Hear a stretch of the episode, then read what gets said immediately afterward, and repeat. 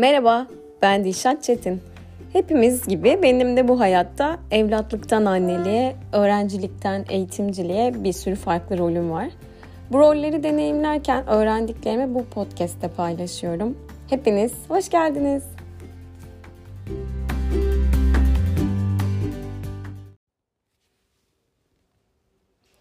Kızıl Kraliçe etkisinden bahsettiğim ilk bölümü dinleyenlerinizin hatırlayacağı gibi podcast dünyasına dahil olma sebebim aslında doktora yeterlikle ilgili konuları ezberleyebilmek ve sorulduğunda da anlatabilmek. Ara ara konular didaktikleşmeye başlayınca farklı gündemler de sokmaya çalışıyorum ya da gündem zaten kucağıma düşüyor. 9. bölümde olduğumuz için bu bölümde de fenomen ve psikolojik etkiden bahsedeceğim. Belki 11. bölümde bir çılgınlık yapıp içinde etki olmayan bir kavramdan bahsederim de bu geleneği artık bitirmiş olurum. Bilmiyorum ve kararsızım bu konuda. Madem doktor yeterlikten bahsettim o zaman bu bölümde alanım olan yönetim ve organizasyonun temelinden bir kuple neden bahsetmeyeyim? Yönetim kavramı nasıl gelişmiş ve örgüt kuramları nasıl ortaya atılmış? Bunları biraz anlatayım. 18. yüzyılın sonlarına doğru sanayi devriminin temellerini atan 3 önemli gelişme yaşanıyor. Bunlardan ilki Birinci sanayi devriminin de zaten temelini atan James Watt'ın 1765'te buhar makinesini bulması ve buharla çalışan iş makinelerinin üretim sürecine dahil olması. Bu sayede büyük fabrikalarda makineler 24 saat çalışmaya başlıyor ve üretim miktarı büyük oranda artıyor. Sonrasında buhar motoru gemilere entegre ediliyor. 1825'te lokomotifin icadıyla lojistik maliyetleri de azalıyor. Hem üretim hem de lojistik maliyetlerin azalmasıyla üretilen ürünleri satın alabilecek tüketici sayısı da artıyor. Böylece buhar makinesinin keşfi sanayi devriminin teknolojik altyapısını oluşturuyor. Sanayi devriminin temelini atan ikinci gelişme İskoç aydınlanması ve bunun sonucunda 1776'da Adam Smith'in Milletlerin Zenginliği isimli eserini yayınlaması oluyor.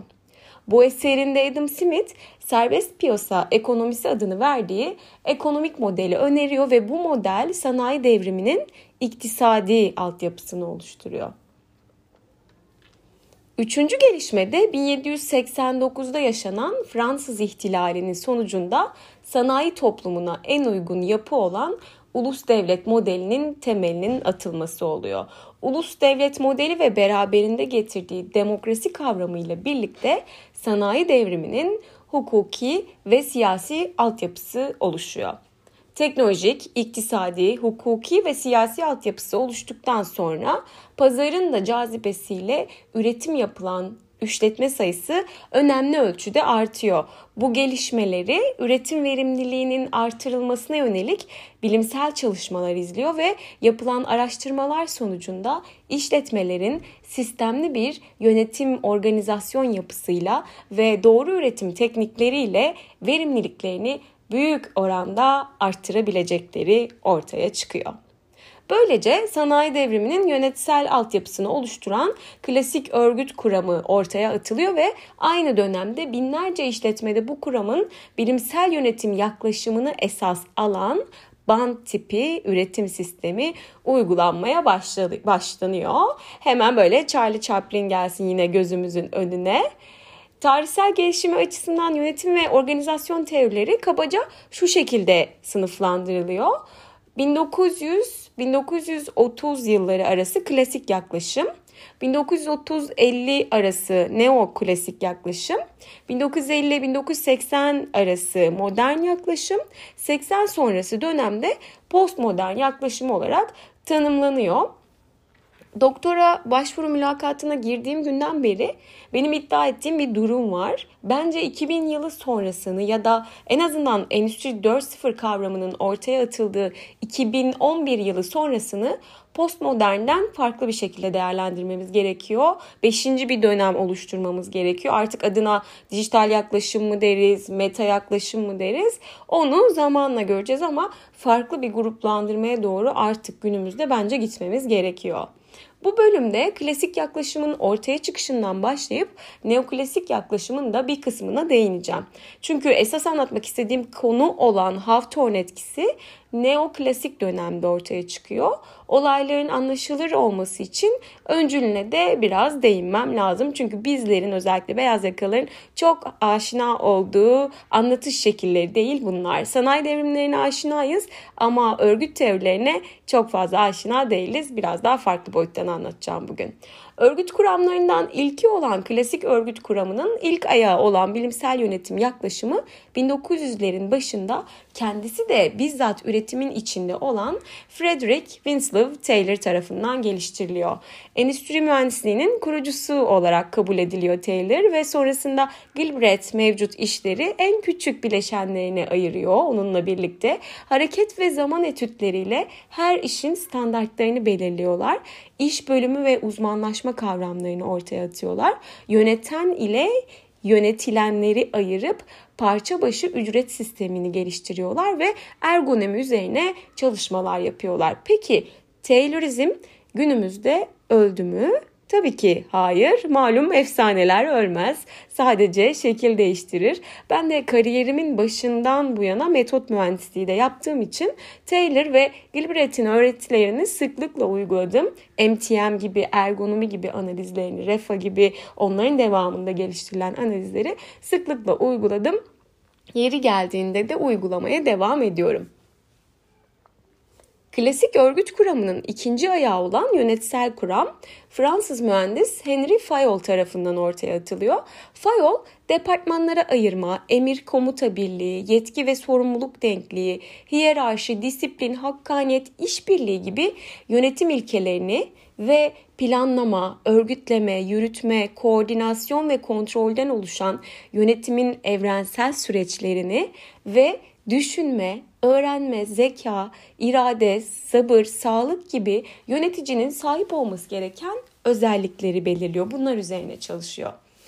Klasik kuramın üçüncü ve son ayağı olan bürokrasi modeli ise yani bu bildiğimiz klasik hiyerarşik model ise Alman iktisatçı ve sosyolog Max Weber tarafından geliştiriliyor. Weber örgütlerde geçerli olan geneleksel yetkinin karşısına hukuki yetkiyi koyuyor. Otoriteyi yalnızca işle ilgili görevlerle sınırlıyor. Tüm karar ve işlemlerin kaydedildiği denetime açık bir model öneriyor. Çünkü o zamana kadar ne? Genelde yetki aileden geliyor. Hani böyle saltanat gibi babadan oğula, aileden işte bir sonraki nesle geçiyor gibi düşünün. Weber her örgütün genel, somut ve objektif kurallar doğrultusunda hareket etmesi gerektiğini, kayırmaların ve kişisel çıkarlar için yapılan hareketlerin ancak bu yolla engelleneceğini söylüyor. Klasik örgüt kuramı beraberinde getirdiği yüksek verimlilik artışı nedeniyle işletmeler tarafından büyük oranda kabul görüyor ve 20. yüzyılın ilk yarısına adeta damgasını vuruyor.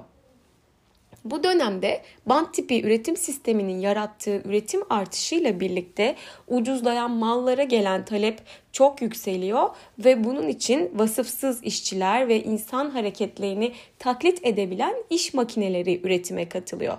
Fabrikalardaki iş imkanları nedeniyle köylerden kentlere büyük bir göç yaşanıyor ve köylü sınıfının çoğunluğu işçi sınıfına dönüşüyor. Burada sosyolojik bir değişim de oluyor aslında baktığınızda. Tabi burada traktörün icadının da çok önemli payı var. Çünkü traktör sayesinde köylerde eskisi kadar çalışana artık ihtiyaç kalmıyor.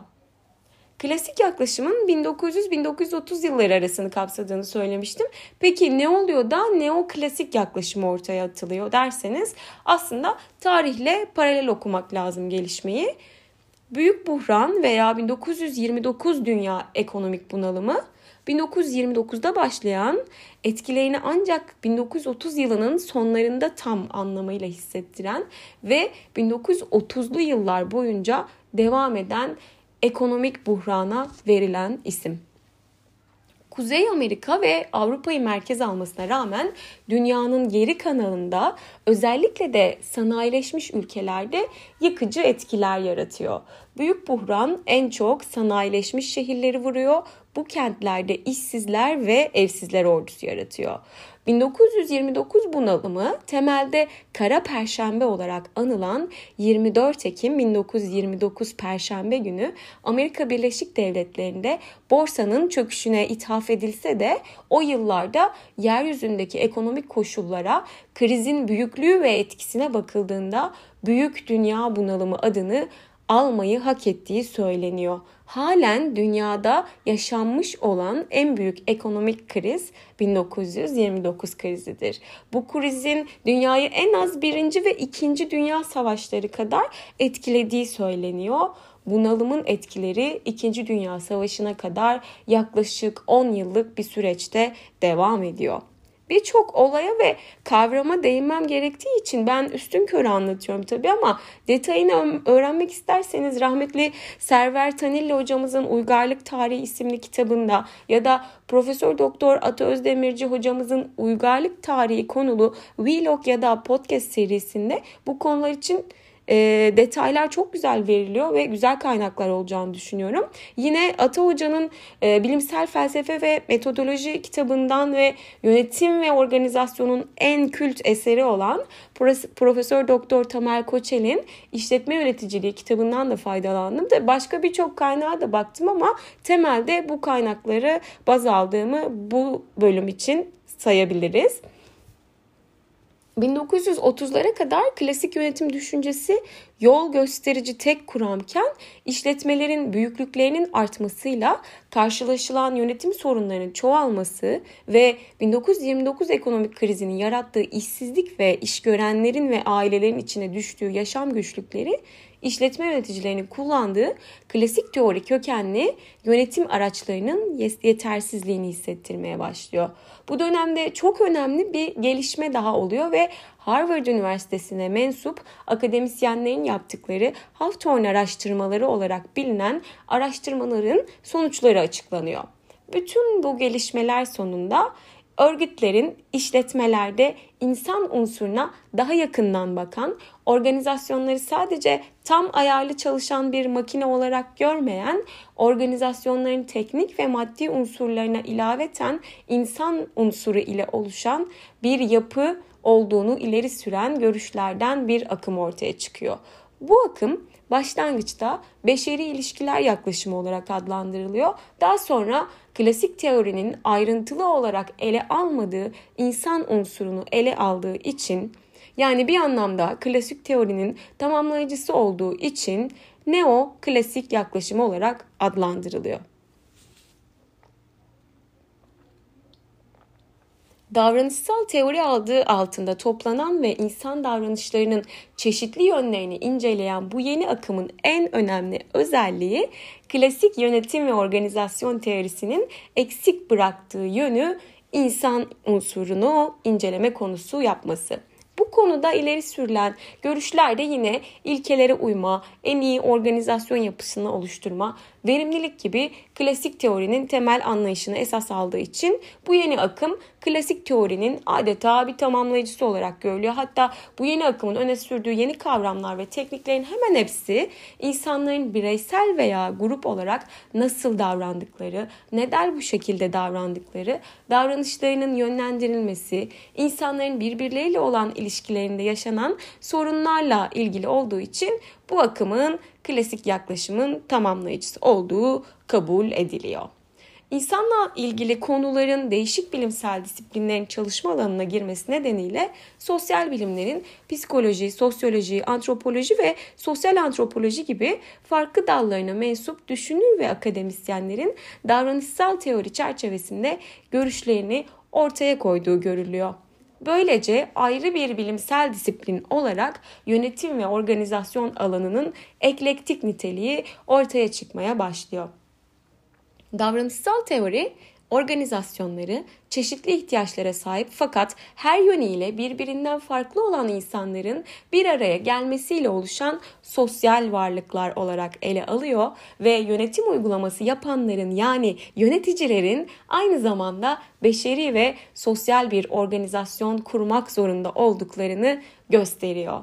Bu teorinin gelişmesinde Elton Mayo, Fritz Rothlisberger, Douglas McGregor, Abraham Maslow, Kurt Lewin, Francis Likert, Chester Barnard ve Chris Agris gibi düşünür, araştırmacı ve yazarların büyük katkıları oluyor.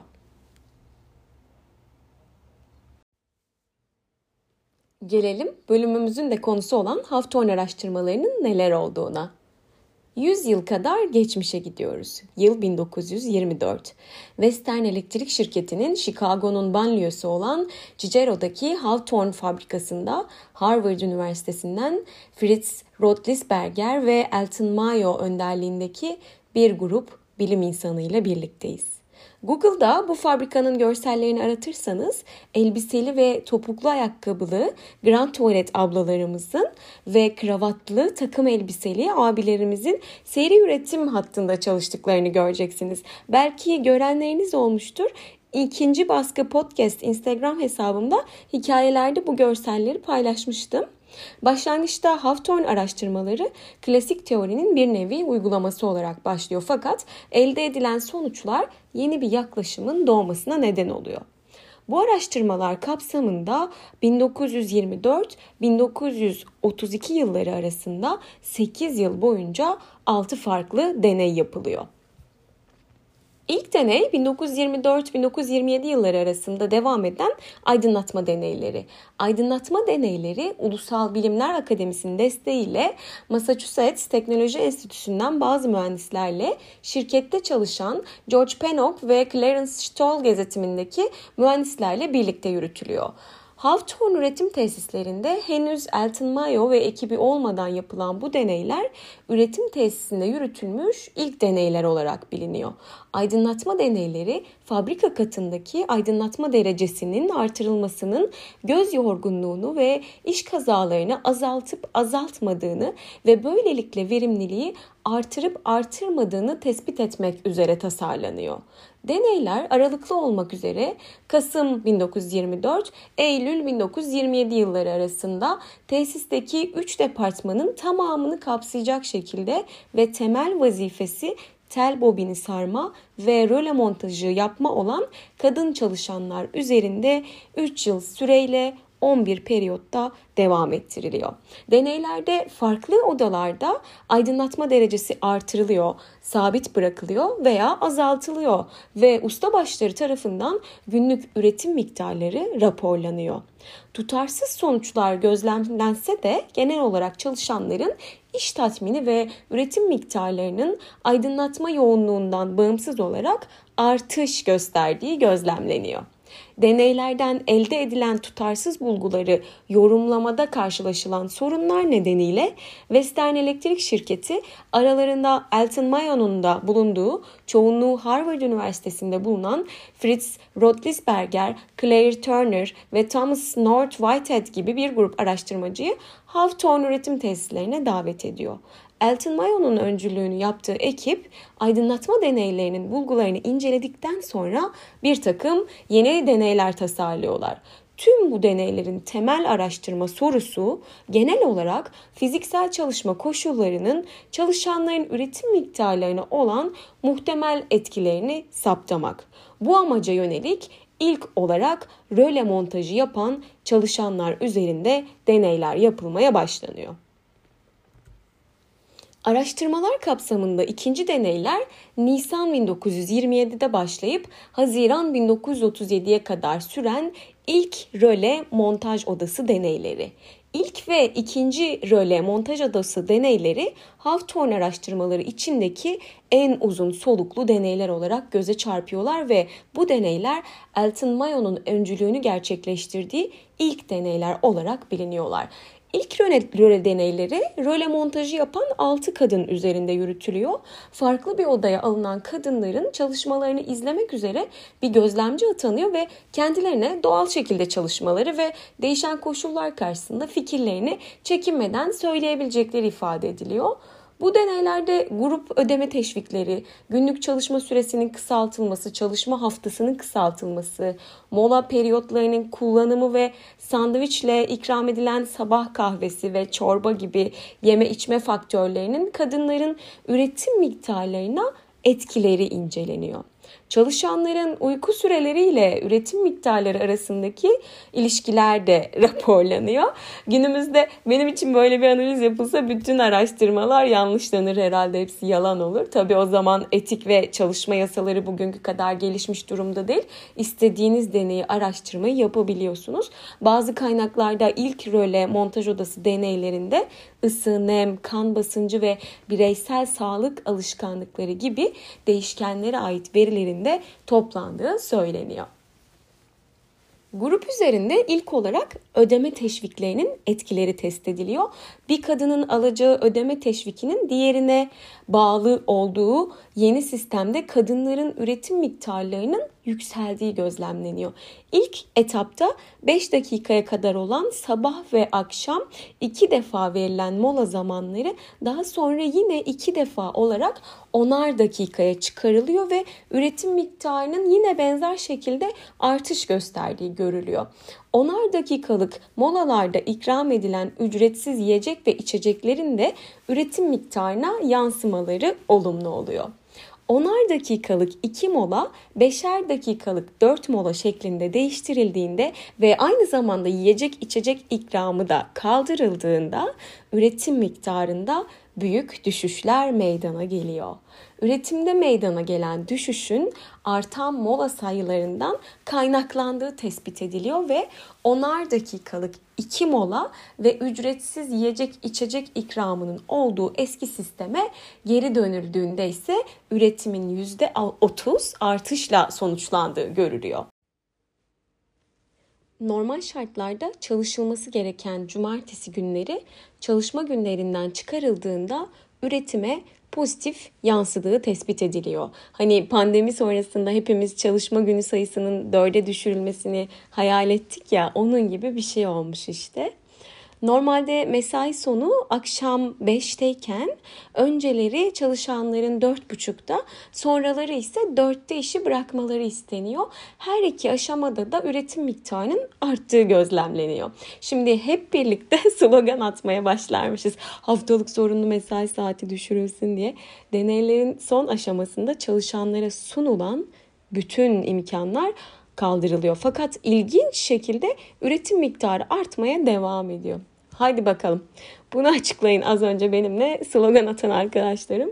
Her ne kadar çalışma uzunluğuyla üretim miktarı arasında olumlu bir ilişki var gibi görünse de aslında raporlara göre iki değişken arasında net bir korelasyonun olmadığı tespit ediliyor. Çünkü haftalık çalışma günlerinin artırılması günlük ortalama çalışma süresinin de uzatılması ya da molaların kaldırılması gibi durumlarda dahi çalışanların üretim miktarında artışlar gözlemlemeye devam ediyorlar. Bu topuklu ablamlar bayağı çalışkan çıktılar.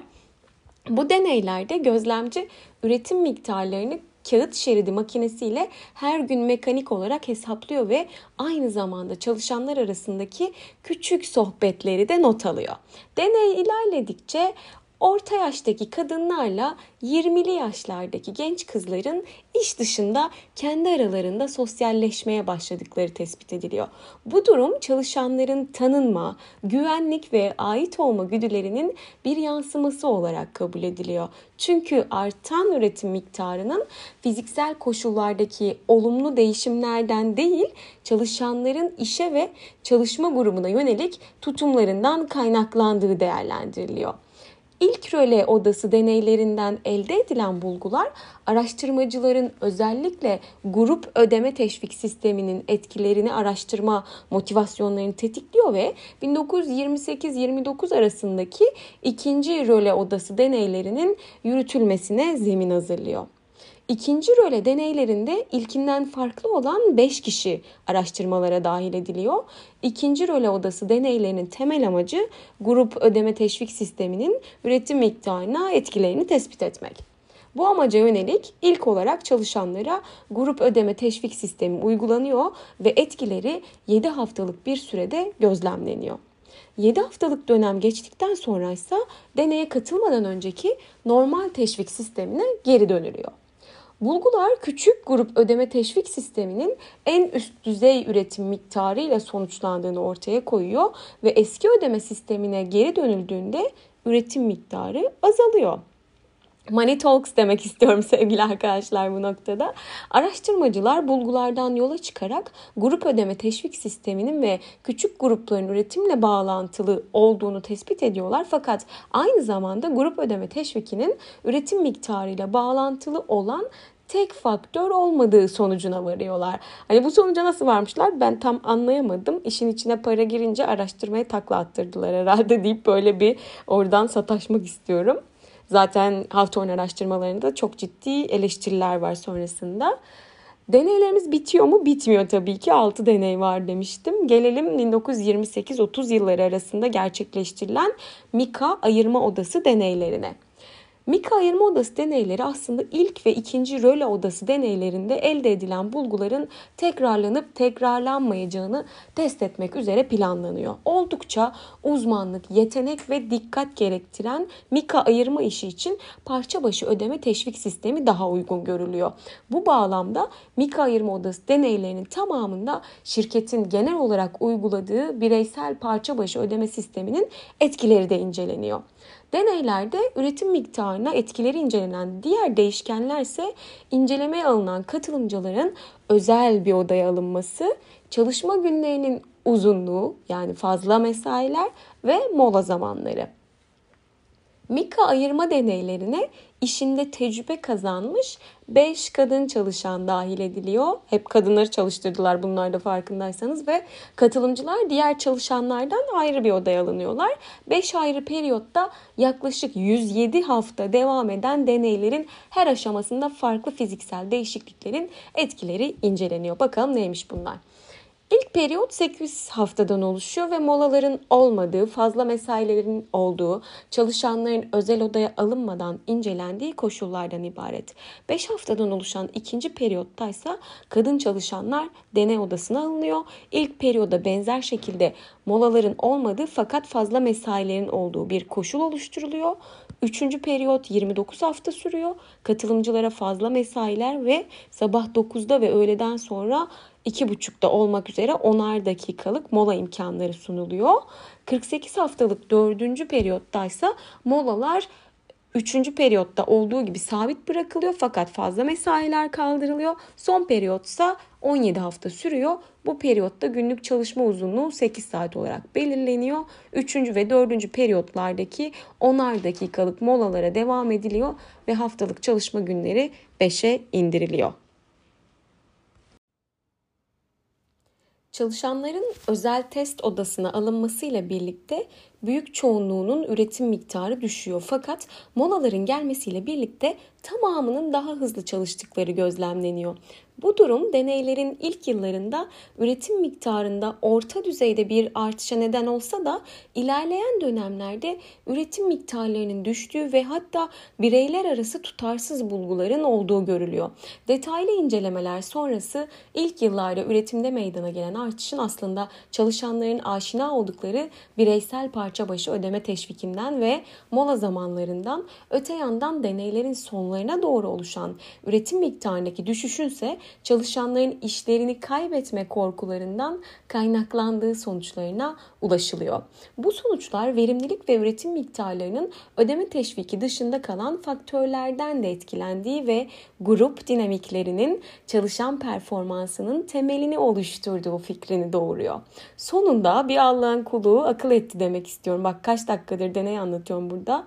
Oğuzhan dinliyorsa kesin bileklerini dikine kesti yani burada. Elde edilen çıkarımlardan biri de çalışan moraliyle iyi yönetimi arasında yakın bir bağın olduğu, üretim miktarının sadece ödemi teşvikinden etkilenmediği bulgusunun özellikle ikinci röle montajı odası deneylerinde elde edilen bulgularla örtüştüğü görülüyor. Röle montaj odası deneylerinin tekrarı niteliğinde olan Mika ayırma odası deneylerinden elde edilen bulgular her iki deneyin ilk yıl artan üretim miktarları bakımından paralellik gösterdiklerini fakat bunun dışında kalan diğer hususlarda tutarsızlıklar sergilediklerini ortaya koyuyor. Üretim miktarını açıklamada deneylerden elde edilen bulguların net olmaması ve tutarsız sonuçların elde edilmesi araştırmacıları çalışanlar üzerinde mülakat yapmaya yönlendiriyor. Role ve Mika ayırma odalarında yapılan deneylerde kadınların daha özgür ve verimli çalıştıkları gözlenince araştırmacılar tarafından yönetim biçiminin muhtemel etkilerini araştırmak ve iyi yönetimin nasıl sağlanabileceğine yönelik bilgiler elde etmek amacıyla çalışanlar üzerinde hızlı bir şekilde mülakatlar yapılmasına karar veriliyor. Bu amaca yönelik olarak 1928-1931 yılları arasında yaklaşık 21 bin çalışan mülakata dahil ediliyor. Başta 20-25 dakika süren mülakatlar görüşmelerde ortaya çıkan yeni bilgiler ve mülakatçıların çalışanlar hakkındaki gizli bilgilere daha duyarlı hale gelmesinden dolayı saatlerce süren oturumlara dönüşüyor. Görüşmelerde değinilen konular arasında fiziksel koşullar, malzemeler, ödemeler, faydalar, sağlık ve güvenlik gibi birçok konu yer alıyor. Mülakatlar genel olarak yönetici eğitimi ve olumsuz çalışma koşullarının tespit edilmesi gibi hususlarda büyük girdiler oluşturuyor. Oldukça detaylı incelemelerde bulunan araştırmacılar çalışan şikayetlerinin aslında derinlerden gelen rahatsızlıkların göstergeleri olduğu ve onlara kendilerini ifade etme fırsatının verilmesinin moral düzeylerini artıracağı bulgularını elde ediyorlar. Hepimiz insanız sonuçta. Şimdi bize çok normal geliyor da 1930'lardan bahsediyoruz. Elde edilen diğer bulgular çalışanların kendilerine yönelik tatmin ya da tatminsizlik düzeylerinin çalıştıkları kurumdaki sosyal statüleriyle yakından bağlantılı olduğunu ortaya koyuyor. Mülakatlar sonunda araştırmacılar Hawthorne üretim tesislerinde iş dışında birçok informal yapılanmanın var olduğu fikrine ve çalışma gruplarının kendi üretim miktarlarını sosyal kural ve davranışlarıyla kontrol ettikleri sonucuna varıyorlar. Örgüt içinde örgüt adeta inception demek istiyorum. Burada işte gizli örgüt, informal yapılar devreye girmeye başlıyor. Gelelim 6. ve son grup olan ve 1931-32 arasında devam eden tel bağlama gözlem odası deneylerine itiraf ediyorum. Bu bölümü kendim için kaydediyorum. Ders çalışmıyorum diye vicdan yaptım. Çevirip çevirip dinleyeceğim. Sıkılmazsanız siz de bölüp bölüp dinleyin artık. Ben tek seferde kaydedeceğim çünkü. Farklı meslek grupları arasındaki sosyal tabakalaşmayı gözlemleyen araştırmacılar iş yerinde sosyal ilişkileri ve statüyü daha yakından inceleme gereği hissediyorlar ve şirket içindeki sosyal grup dinamiklerini keşfetmek ve araştırmak üzere tel bağlama gözlem odası deneylerini tasarlıyorlar.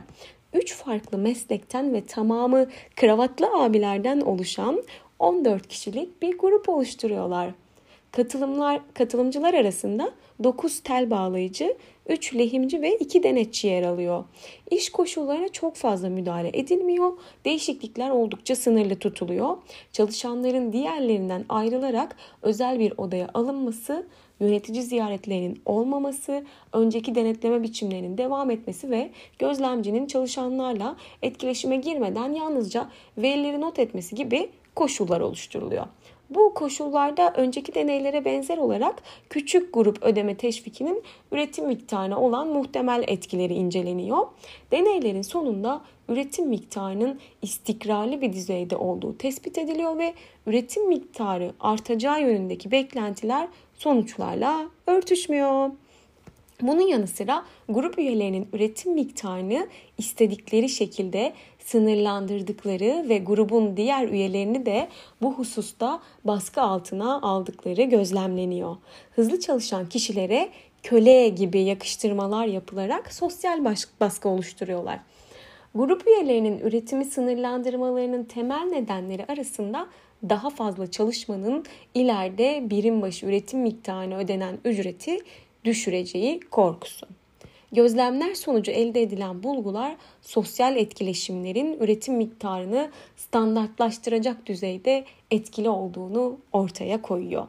Tel bağlama gözlem odası deneyleri katılımcı olarak ve cinsiyet bakımından diğer deneylerden ayrışıyor neden? Çünkü önceki deneylere hep topuklu ayakkabılı ablalar katıldı. Bunda kravatlı abiler var artık.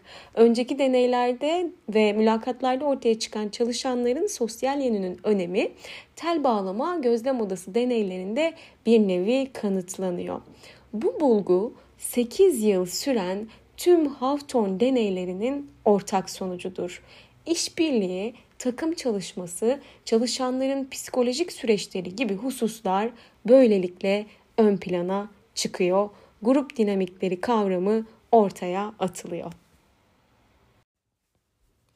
Tüm bu deneylerde üzerinde durulan bir diğer önemli husus Hawthorne etkisi. Hawthorne araştırmalarının ününün tüm çevrelere yayılmasında Hawthorne etkisi kavramının rolü oldukça büyük. Finale doğru bölümün ana konusu olan Hawthorne etkisinden de biraz bahsedeyim bari. Bölüm biterken anlattığımda çok iyi oldu gerçekten. Yazılı olarak ilk kez French tarafından 1953'te araştırma yöntemleri üzerine ele alınan kitabın bir bölümünde değinilen Hawthorne etkisi 1955'te araştırmacı Henry Landsberger tarafından Elton Mayo'nun Hawthorne deneyleri analiz edildikten sonra ortaya atılıyor. Hawthorne etkisine göre eğer insanlar bir şekilde kendilerinin araştırma konusu yapıldığını biliyorlarsa araştırma süresince kendi normal davranışlarının dışında bir davranış gösterebiliyorlar.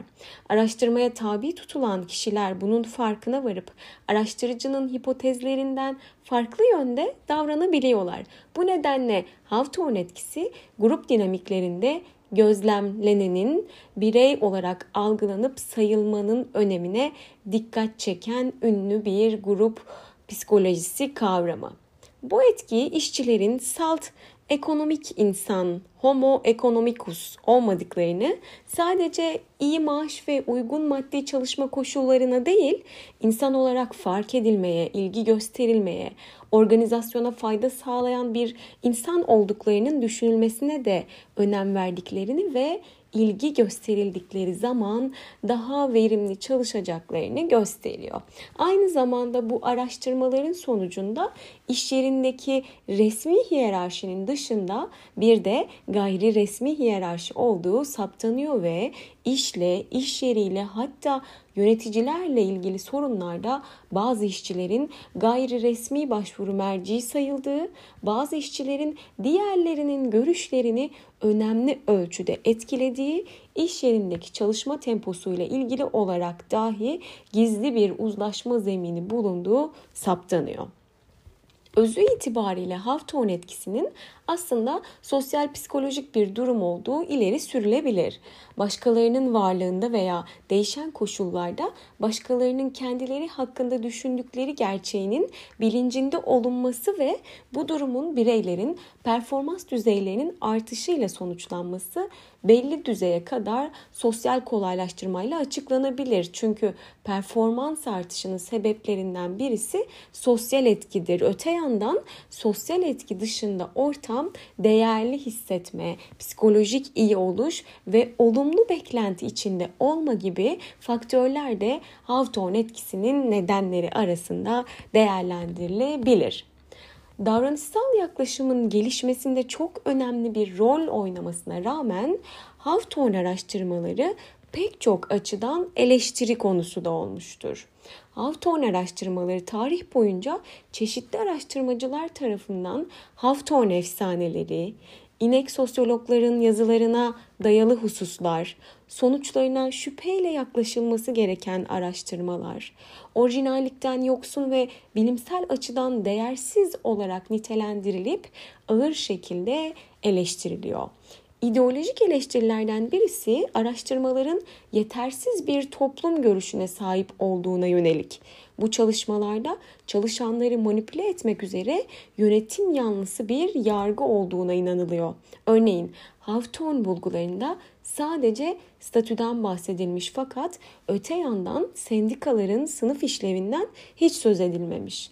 Bu gibi durumlar o dönemdeki araştırmaların tam anlamıyla toplumu ve çalışanları yansıtmadığı algısını ortaya çıkarıyor. Dönemin araştırmalarının araştırmacılar tarafından kendi çıkarları için kullanıldığını ileri süren eleştiriler de mevcut.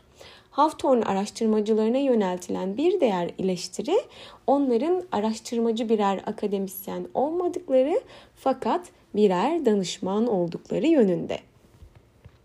Metodolojik, metodolojik eleştiriler çoğunlukla diğer 5 deneyi görmezden gelerek ya da hafife alarak en çok röle montaj odası deneylerine yönelik röle montaj odası test grubunun örnekleminin küçük olması, Kontrollerin yetersiz olması, deney süresince katılımcıların sayısında ve ödeme teşviki planında meydana gelen değişiklikler ilgili eleştirilerin ana temalarını oluşturuyor.